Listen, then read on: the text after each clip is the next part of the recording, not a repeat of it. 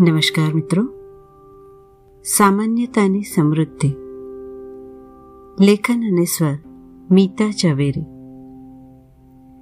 ભણવામાં સામાન્ય હોવું એટલે નિષ્ફળ હોવું એ સમજ યોગ્ય નથી.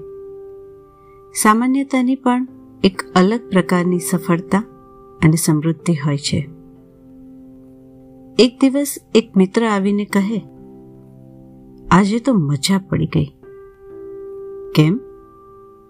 એક એવા કાર્યક્રમમાં ગયેલો જ્યાં બાળક મહત્વનું હતું.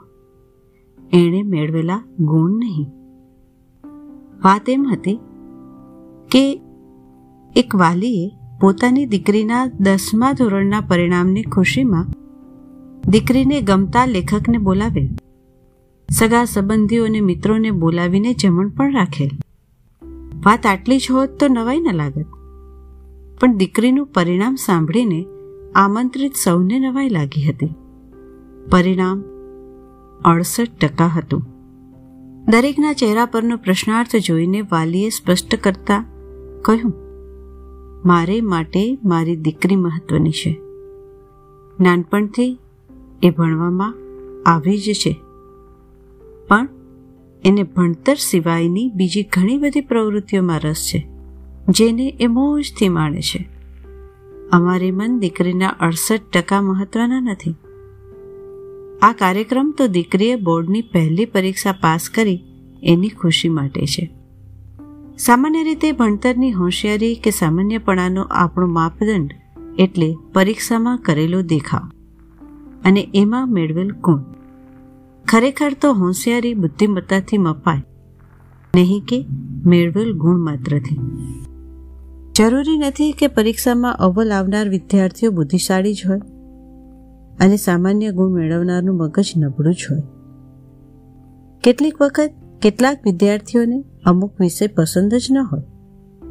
ક્યારેક કોઈ શિક્ષકની ભણાવવાની પદ્ધતિ જેવી હોય કે જેને કારણે તેઓ જે વિષય ભણાવતા હોય તેમાં વિદ્યાર્થીને રસ ન પડે.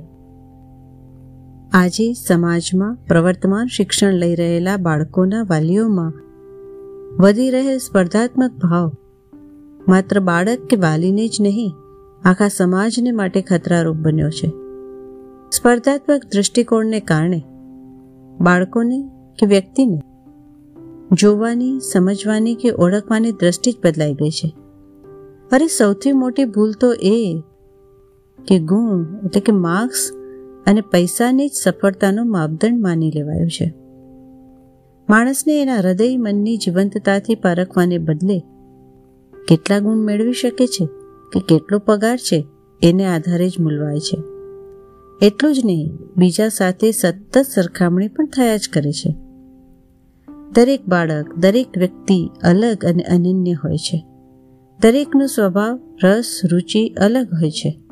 દરેકની આવડત અલગ હોય છે. દરેકની બુદ્ધિમત્તા કે શીખવાની ઝડપ પણ અલગ અલગ જ હોય છે. દરેક બાળક ભણવામાં જ કે પછી દરેક વિષયમાં હોશિયાર હોય એ જરૂરી નથી. કોઈને એક વિષય ગમે તો કોઈને બીજો. એ જ રીતે શિક્ષણેતર પ્રવૃત્તિઓનું પણ છે. નિશ્ચિત ધોરણના નિશ્ચિત વિષયો સાથે શિક્ષણેતર પ્રવૃત્તિઓ બાળકના સર્વાંગી વિકાસ માટે જરૂરી છે. મોટાભાગની શાળાઓમાં પાઠ્યપુસ્તક ઉપરાંત સીવણ ચિત્ર, સંગીત, નૃત્ય, હસ્તકલા, ફોટોગ્રાફી ઇત્તર વાચન વિવિધ શારીરિક, માનસિક રમતો જેવી અનેક પ્રવૃત્તિઓ કરાવવામાં આવે છે. પણ મોટે ભાગે આપણી માનસિકતા એવી બની ગઈ છે કે આ બધી પ્રવૃત્તિઓ નકામી છે. હકીકતમાં આ કે આવી પ્રવૃત્તિઓ આપણને સ્વાસ્થ્ય અને શાંતિ આપે છે. જે વાલીઓને આ બાબતની સમજ છે, જે વાલી પોતાના બાળકોને એક અનન્ય વ્યક્તિ તરીકે જુએ છે અને સન્માન આપે છે. તે વાલીઓ બાળકને જે વિષય કે પ્રવૃત્તિઓમાં રસ છે, તેમાં આગળ વધવા માટે પ્રોત્સાહિત કરે છે.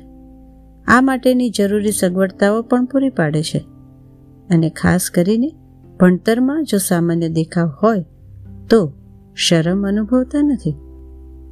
માત્ર પાઠ્યપુસ્તકોનું જ ભણતર જીવન માટે અગત્યનું છે એવું ન માનતા શાળા ઉપરાંત શાળામાંથી આપેલ ગૃહ કાર્ય પૂરું કરી મનગમતી પ્રવૃત્તિમાં સમય આપનાર બાળકો અનેકવિધ ક્ષેત્રમાંથી આનંદ મેળવે છે, જે પોતાની આસપાસના વાતાવરણને પણ પ્રફુલ્લિત કરે છે. દરેક બાળક વિશેષ છે અને વિશિષ્ટ શક્તિ ધરાવે છે. ઉપરાંત, શિક્ષણ અને જીવન અલગ અલગ નથી, પણ શિક્ષણનું મુખ્ય કાર્ય જીવતા શીખવવાનું છે. જો આટલું સમજીને સ્વીકારી લઈએ, તો દેખાદેખી કે હરીફાઈના ગાડરિયા પ્રવાહમાંથી નીકળી આપણે આપણા બાળકોને પોતાનું મનગમતું વિશ્વ આપી શકીએ. ચલતે ચલતે. શિક્ષણમાં સામાન્ય દેખાવ શરમજનક નથી. અવ્વલ હોવું કે સફળ હોવું એ જીવનમાં મેળવેલ ગુણ પર નહીં, જીવનની ગુણવત્તા પર આધારિત છે. અસ્તુ.